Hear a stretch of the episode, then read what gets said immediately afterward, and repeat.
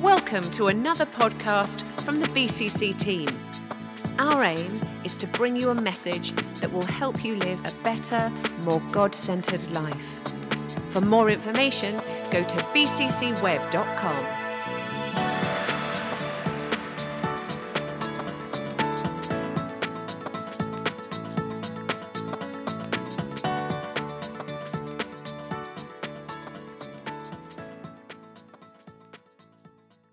We're in mul- movement and multiplication. We're looking at getting lessons from the early church, from the book of Acts. And we're going to start in uh, Acts chapter 13. And we're going to look at the first 12 verses. I'm going to read them out and then we're going to unpack it a little bit this morning. There's some exciting things that I want to share with you. So, here we go. Now, in the church at Antioch, there were prophets and teachers Barnabas, Simeon, Lucius of Cyrene, Manaen, who had been brought up with Herod the Tetrarch, and Saul. While they were worshipping the Lord and fasting, the Holy Spirit said, Set apart for me Barnabas and Saul for the work to which I have called them. So after they had fasted and prayed, they placed their hands on them and sent them. Deborah gave us a great message last week on being uh, called and being set apart. If you missed that, then I would uh, encourage you to pick up the podcast and have a listen to it. Uh, the two of them, then, that's Saul and Barnabas, were sent on their way by the Holy Spirit, went down to Seleucia, and sailed from there to Cyprus. When they arrived at Salamis, they proclaimed the word of God in the Jewish synagogues. John was with them as their helper. That's actually uh, John Mark, who was eventually to go on to write the Gospel of Mark. Uh, so that's their, he was there as their assistant. Um, they traveled through the whole island until they came to Paphos. There they met a Jewish sorcerer and false prophet named Bar Jesus, who was an attendant of the proconsul Sergius Paulus. The proconsul, an intelligent man, sent for Barnabas and Saul because he wanted to hear the word of God. But Elymas, the sorcerer, opposed them and tried to turn the proconsul from the faith. Then Saul, who was also called Paul, this is again, this is the moment in Scripture where the name changes from Saul to Paul. Mostly in Scripture, when somebody's name's changed, it's because God has changed it. God said, No, no, you've got a calling, so I'm going to give you a new name in line with your calling. But actually, that's not what happened in this case. This was Paul himself who wanted to change his own name. He knew he was called to the Gentiles, and we know how Paul felt about this. He said, You know, I'm going to do everything I can, by all means, to try and save as many as I can. And so he changed his name from a Jewish name, Saul, and took on the Roman name, or used his Roman name, uh, Paul. So this is what happened at that point. So Saul, who was also called Paul, filled with the Holy Spirit, looked straight at Elymas and said, You are a child of the devil. And it's interesting, obviously, he was, his name was, or they called him Bar Jesus, which means son of Jesus or son of salvation. He's saying, No, no, you're not a son of Jesus. You're a son of the devil. And turned that right around. He said, You're an enemy of everything that is right. You are full of all kinds of deceit and trickery. Will you never stop perverting the right ways of the Lord? Now, the hand of the Lord is against you. You're going to be blind for a time, not even able to see the light of the sun. Immediately, mist and darkness came over him, and he groped about, seeking someone to lead him by the hand. And when the proconsul saw what had happened, he believed, for he was amazed at the teaching about the Lord. So, a couple of years earlier, um, in chapter 11 of the book of Acts, we know that the church in Jerusalem was being heavily persecuted, and so they scattered. And one of the places that they scattered to was Antioch. And they, were, uh, and they started a church in Antioch, and they put Barnabas as one of the leaders of this church. And Barnabas immediately went to Tarsus and fetched Saul. He knew Saul and, and, and I guess he saw, saw ability there and brought him back with him to Antioch.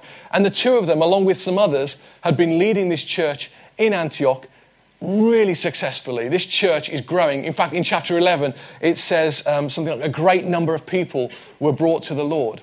So they're doing a good work. It's all going along, rolling along nicely. But now, God says, it's time for change. It's time for movement. And that's the title of my message today is A Time for Movement. And this is God's pattern, I think, for his church. The church is a dynamic entity. It lives and it breathes on movement. And this is where we are.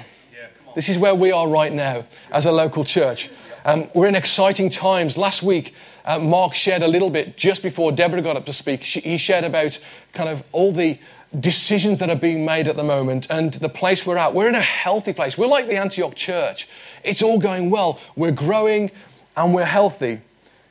But in order to stay healthy and growing, we've got to change. We need movement. We don't want to be, and we can't be, a monument. We want to be a movement, not a monument. Monuments, you see, they spend their time getting old and decaying. Movements are dynamically changing shape and responding to um, the environment around them. Monuments are static and they're stuck. Movements are exciting and dynamic. Monuments, they just gradually work themselves into a state of disrepair. Movements are always on the lookout for new opportunities and paying attention to uh, what we call the Rhema word of God. Rhema word of God is just essentially uh, uh, the word of God that is appropriate for the time that we're in, for the here and now. It's a timely word, an opportune word. And that's what we want to be. We want to be responding to the Rhema word of God. We need to embrace movement. We can't be a monument.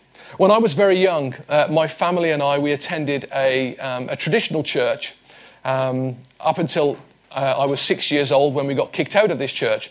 I don't think it was all my fault.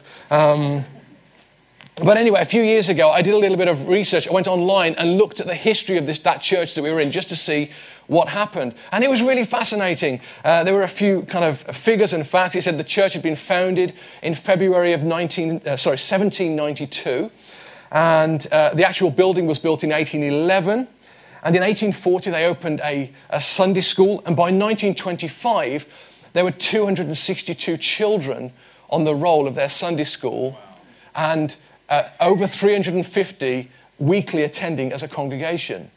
So, a thriving, dynamic movement of a church. And, um, and then in the late uh, 70s, 1979, my parents felt that the Rhema word of God for them was telling them to explore a deeper relationship with God by um, kind of uh, focusing on the gifts of the Holy Spirit and, and who the Holy Spirit was.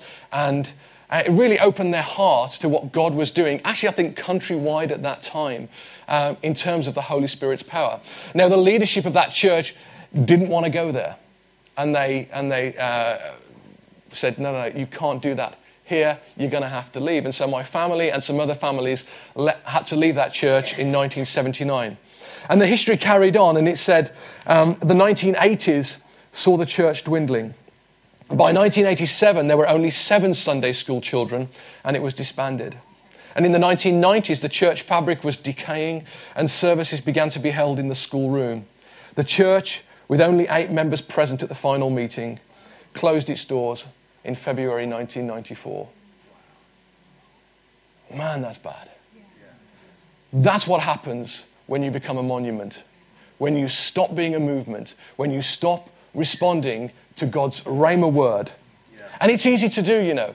It's easy to, it's easy to look and say, oh, look how, look how well we're doing. Look how healthy we're doing. It's the natural instinct to say, let's protect what we've got.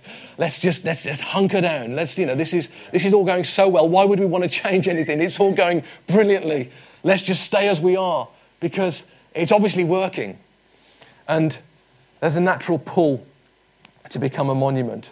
But we know and monuments decay. Monuments decay and they eventually they crumble. The church of Christ is called to be a movement.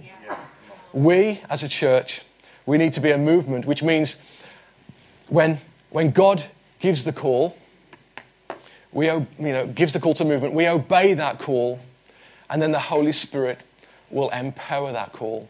We can be sure of it. And those are my three points today. God will give the call to movement. We need to then obey the call to movement, and the Holy Spirit will empower that call uh, to accomplish all that God desires. So let's go back to our passage. There's a few things I want to bring out that uh, I think is going to help us as we seek to be this movement. So, Saul and Barnabas, they're co leading uh, with uh, three others this successful church. They're part of a dream team of teachers and prophets Five of them listed, uh, we saw on the uh, passage there. And this is like an A team. This is so diverse. They've got a guy who brought up with Herod, so kind of a, a rich and influential guy. They've got Barnabas, who was from Cyprus. They've got Lucius, who's from Cyrene. And they've got Saul, who's this Jewish academic theologian guy, all leading this church, and it's going well. It's going brilliantly. And they've got this meeting together where they're, they're worshiping and they're praying and they're fasted. And one of them, I don't know how it went, but you imagine one of them saying, I get a sense that God's calling us to movement.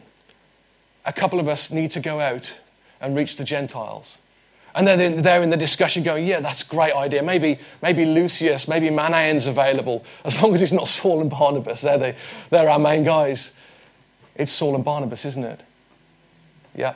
Okay, so we're going to send Saul and Barnabas to go and reach the Gentiles. That would have been a difficult leadership decision. But they heard from God and they knew it was the right thing to do. And this is the launch of Paul's very first official missionary journey.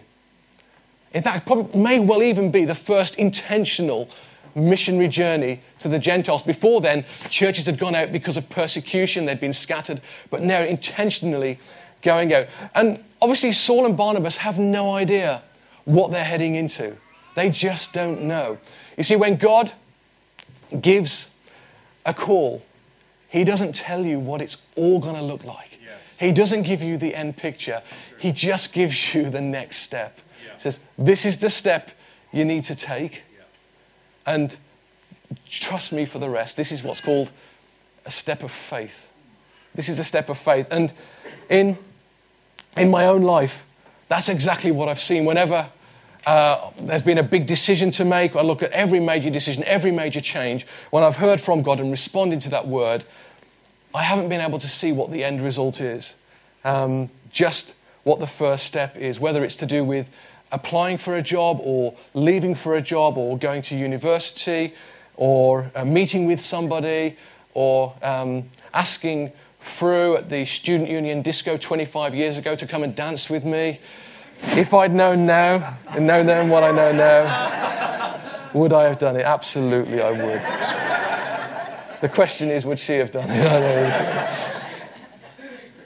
so the call comes in Saul and Barnabas, you're called to leave this healthy church and you're called to uh, travel into unknown, uncharted waters.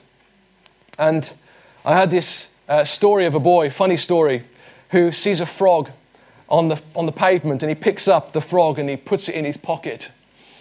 And the frog jumps out of his pocket and lands on his shoulder and says to the boy, if you give me a kiss, I'll turn into a beautiful princess. And the boy kind of looks around and takes the frog and puts it back in his pocket. And again, the frog jumps out and lands on his shoulder and says, If you give me a kiss, I'm going to turn into a beautiful princess. And the boy, a bit shocked, gets the frog and puts it back in his pocket again and closes the flap. Anyway, the frog works his way out of the pocket and again goes on his shoulder and says, I don't think you heard me. If you kiss me right now, I am going to turn into a beautiful princess. And the boy looks at the frog and he says, Well, a beautiful princess is great, but it's not as good as a talking frog.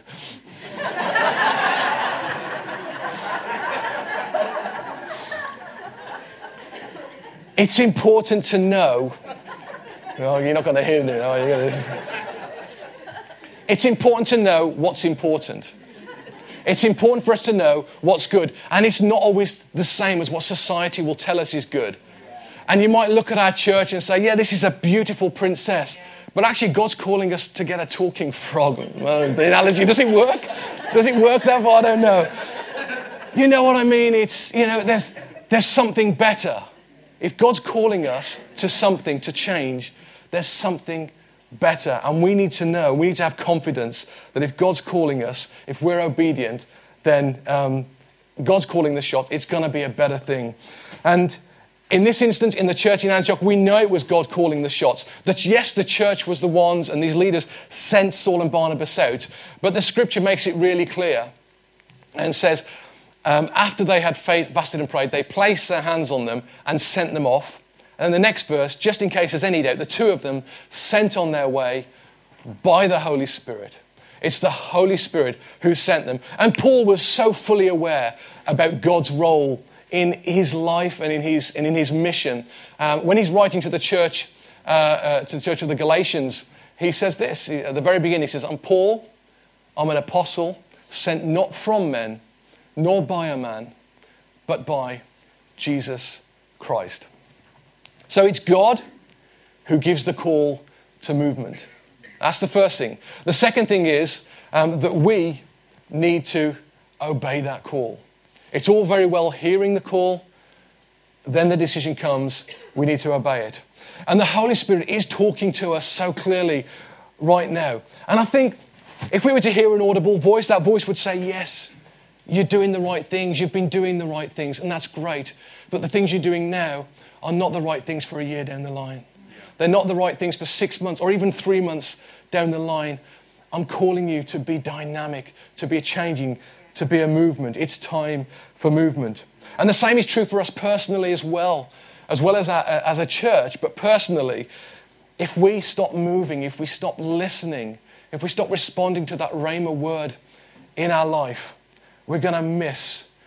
We're going to miss bringing heaven to earth. And we're going to go backwards. I've done it. I know what that's like. There have been times when I've heard the word of God and I've obeyed him, and, and you look back and go, oh, thank goodness. And there have been times when I've heard God speak and I've shared it in the past, and I haven't done what I know is the right thing to do. And I have nothing, had nothing but regret about that. And of course, God can work things out, and He's gracious God. But I don't want to do that. I want to hear His voice, and I want to respond, uh, both for my life and in this church. Does the plan, does the call look difficult? Well, yes. It usually is. It usually is a hard thing. When God calls us, when He sets us apart, you see, God has seen a, a future reality. God has seen it. He's already seen that future reality that He wants us to get to. But there's also a journey and a process for us to get from here to there. And that journey, journey is just as, if not even more important often than the destination. And that journey is where we grow. It's where we put on spiritual muscle. It's where we get strong. It's where our character is shaped and refined. And those tough things and those difficult circumstances we face are the gym in where we, where we put on that spiritual muscle. There's a, um, there's a poem that I know that you all know called Footprints. You all know that poem, Footprints. Um, I'm about to kill that holy cow. Okay, I'm so sorry. Okay, we all love that poem. But I think for the sake of truth, there's a few things I want to talk to you about that poem. Okay, so we all know how it goes. One night I dreamed a dream and I saw across the sand there were two footprints and it was my footprints and it was the Lord's footprints, footprints walking side by side. And then I looked, and at different points in my life, usually at the difficult times in my life, I saw there was only one set of footprints. And so I speak, speak to God and I say, God, why is it that um, when I had the most difficult times in my life, you told me you wouldn't leave me. Why is it there's only one set of footprints there? And then we know that in the poem, God responds and says, You know, my child, you know I won't ever leave you. When you saw only one set of footprints, it was then we were hopping. No, that's not what it says. No. No, that's not what it says. That's not it. No. It says, it was then I carried you. We know that, right? But actually, I want to question that because being carried is such a passive thing. And you know what? I think God is there. He's not going to leave us. He's not going to leave us at all. But He's there and He's standing in front of us at those difficult times. And He's saying, Come on. I've put everything in you that you need to get through this point. You can do all things through Christ who gives you strength. That's what He's saying to you. He's saying, uh, You know, I will never leave you and I will never forsake you. You are more than conquerors through Christ Jesus. He's saying, Nothing's going to separate you from my love. I'm not always going to carry you because I want you to grow. And maybe if I was writing that poem, maybe I'd say, look back at those footprints just after those difficult times. Look how much deeper your footprints are because you've been putting on spiritual muscle. You've been growing. Your character has been shaped in those difficult times. I think that's what I would say if I was writing that poem. And um, and I think really that's what it means to be a disciple of Jesus. It means you're putting on spiritual muscle. And we know you don't put on spiritual muscle without resistance. You don't put on any muscle without resistance. I was at the gym this morning at 5:30. Come on, no, no, six. Yeah, come on. There we go. And I was doing weights, and I was thinking about this, saying, yes, we only put on muscle when there's resistance. If I put it on the first level, on level one, that's not going to do anything. I put it on level eight. Okay? and I'm working it. And I'm working it because I want to put on muscle. And we put on spiritual muscle when there's resistance. And that's how we become disciples of Jesus. Another quick illustration. In the book of 2 Kings, there are, um, we see a, a passage that talks about three kings the kings of Edom, Judah, and Israel. They get together a, war against the king of Moab. And uh, the three kings and their armies come together. And it says they're marching, marching for seven days and they're marching around this valley and they run out of water. So there's no water left for the army or for the animals. And they think we're going to get defeated because we've run out of water here. What's going to happen? We need to hear from God. So they call Elisha. And I say, Elisha, you need to give us a word from God. Elisha was the prophet then. And Elisha says, yeah, uh, fetch me a, a harpist. Okay, well, we'll get harpist out, and the harpist starts playing because this is exactly what Deborah talked about last week. We create an environment to hear the word of God. And worship is a great environment to hear the word of God.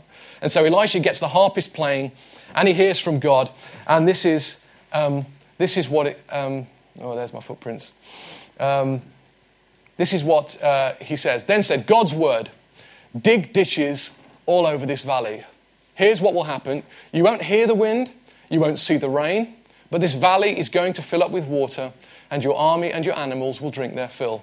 This is easy for God to do. So they've prayed, they've worshipped, they've heard from God, but now these three kings, they have a decision to make.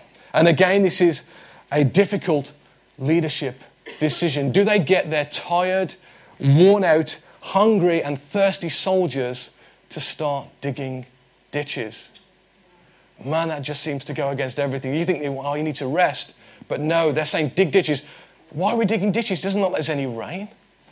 saying, dig the ditches. Digging ditches is hard. Digging ditches takes effort. If you've ever dug a ditch, it's not an easy thing at all. It makes you sweaty.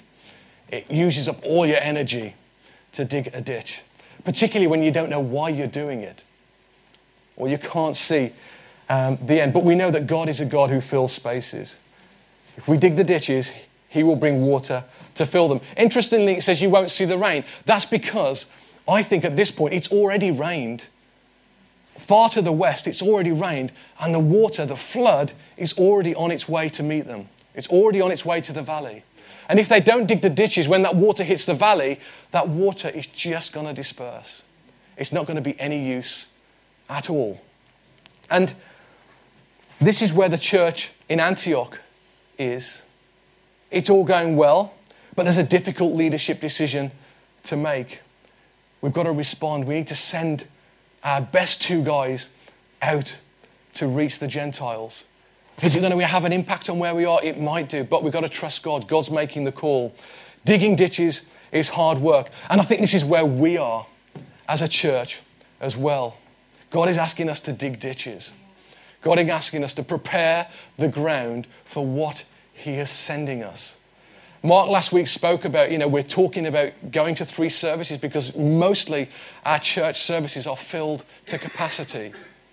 And if God is going to send more water, which I, I, I, am convinced He is doing, we have got to create space for that water to come in. We've got to create space. We've got to dig ditches. Digging ditches is difficult. But if we are a movement, we've got to be willing to dig ditches to make those difficult calls. And, you know, we're going to do our best as a, as a team. We're looking at how we can do this without burning people out, without killing anyone. And, you know, we want to we wanna make this work. Um, but there's, a hard, there's hard work involved. And we need to step up. This is God's word to us as a church. God is a space filling job, God. And so our job is to make space for Him and then see what He will do with it. So God, He gives the call, and it's our job to obey the call. And finally, the Holy Spirit will empower that call. So Saul and Barnabas, they're sent out. How did they know where to go? How did they know, you know, sent out, okay, we've got the whole world to go to, where are we going to go? Well, they started off where they knew. They started off in, it said they went to Cyprus, which was Barnabas' stomping ground, is where he grew up. And he says they start off in the Jewish synagogue. So we know they're called to the Gentiles, but they start off in a community that they know about, in a country that they're familiar with. They start off where they know. And um, God will open doors and did open doors to the Gentiles after that. And I think that's the message for us as well. It's our mission as disciples of Jesus to reach people outside the church and to reach as many people as we can. And the best place to start that is where you are, it's where you know. And, you know, at the moment, we're looking into our, um, making changes to our small group strategy. And it's fantastic hearing Juliet talking about um, kind of mental well being projects. Um, but we want these uh, new small groups to be outward focused and also to be um, uh, small groups set up around things that you're passionate about and things that your friends, your circle of friends outside of church is passionate about. So if that means starting a, um, a football uh, club or a weights club or a fitness club or a, or a crocheting club or a, a mental well-being music club, fantastic. Fantastic. Start that. Invite other people in the church to join you, and then look outwards and invite people outside the church to join you as well. That's what I want our small group structure to look like as we go forward. Being open, being outward, outward looking. Where's the area that you know? That's the question to ask yourself. What do you know? Where are you at right now? Where, can, where is your touch point for the community? So God looks down at the earth and he sees the governor, Sergius Paulus, and he sees that he's got an open heart. He sees that man down there, he's ready to hear wisdom. But at the moment, all he's getting is this other guy telling him things that aren't true. The name Elymas, the sorcerer, actually means know it all. The guy who knows everything. He tries to convince, like, I know everything. And this is what Mark was t- talking about this morning how we feel like we can know, know enough. But actually, without the Holy Spirit, without God involved, when you compare world knowledge to godly knowledge, it's just shallow and it's false and it's wrong. And so Sergius Paulus thinks he had this guy giving him knowledge, but he wasn't. He was filling him with darkness, filling him with, with lies. And so God saw him, and he saw Saul and Barnabas, who had a heart to reach the Gentiles. They think, if I just bring that to there, something is going to happen. And that will change probably the whole island of Cyprus because he's the governor. And so he brings Saul and Barnabas to him, and obviously we read what happened. I'm going to move and skip a little bit. Um, I heard a funny story about a, um, an Amish man.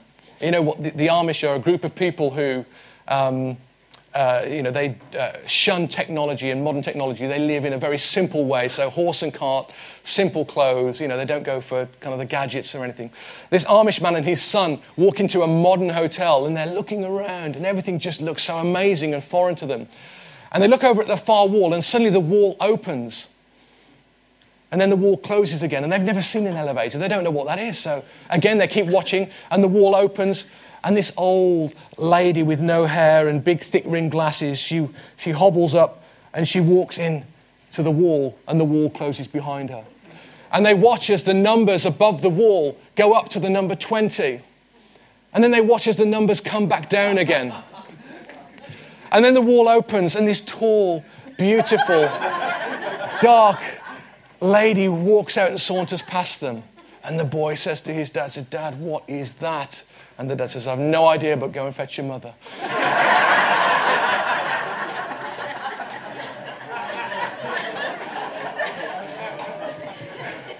and we know that having having some knowledge, having worldly knowledge, is a bit like that. It's, a bit, it's, it's not understanding the full picture.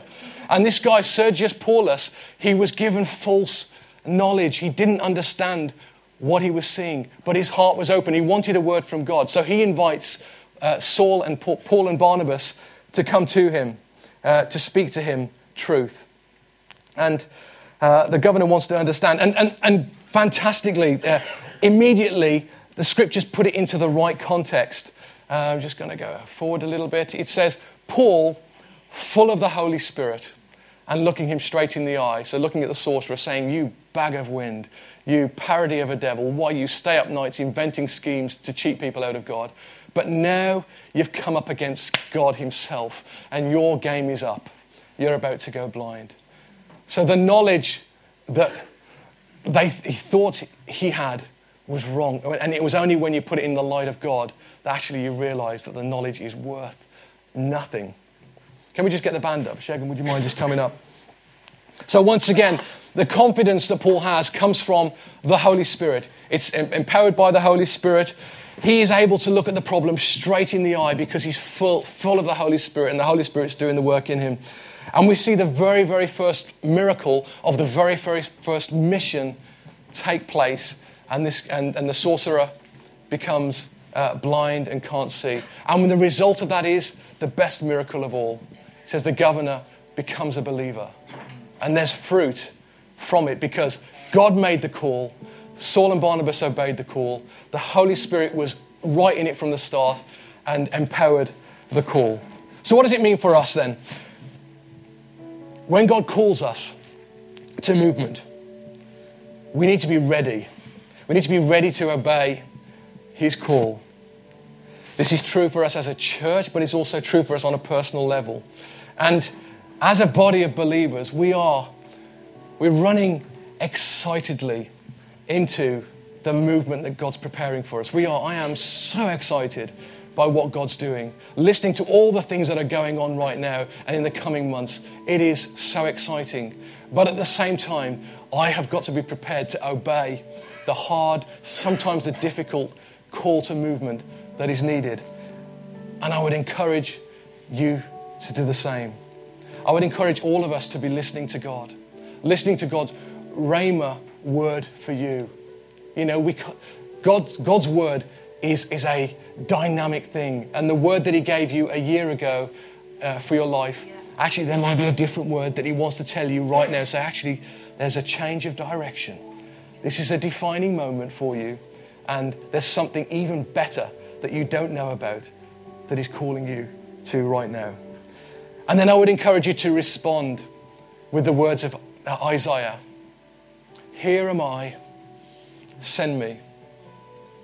Here am I, I'm ready to dig that ditch, God. Here am I, I'm ready to move. I want to be a movement. I don't want to become a monument. I don't want this church to become a monument. I want us to be a movement. We all have this call of God on our lives. We need to be obedient. Where do we start? We start right where we are. We listen for God's call we obey his call, and we let the Holy Spirit empower us to complete it. Amen.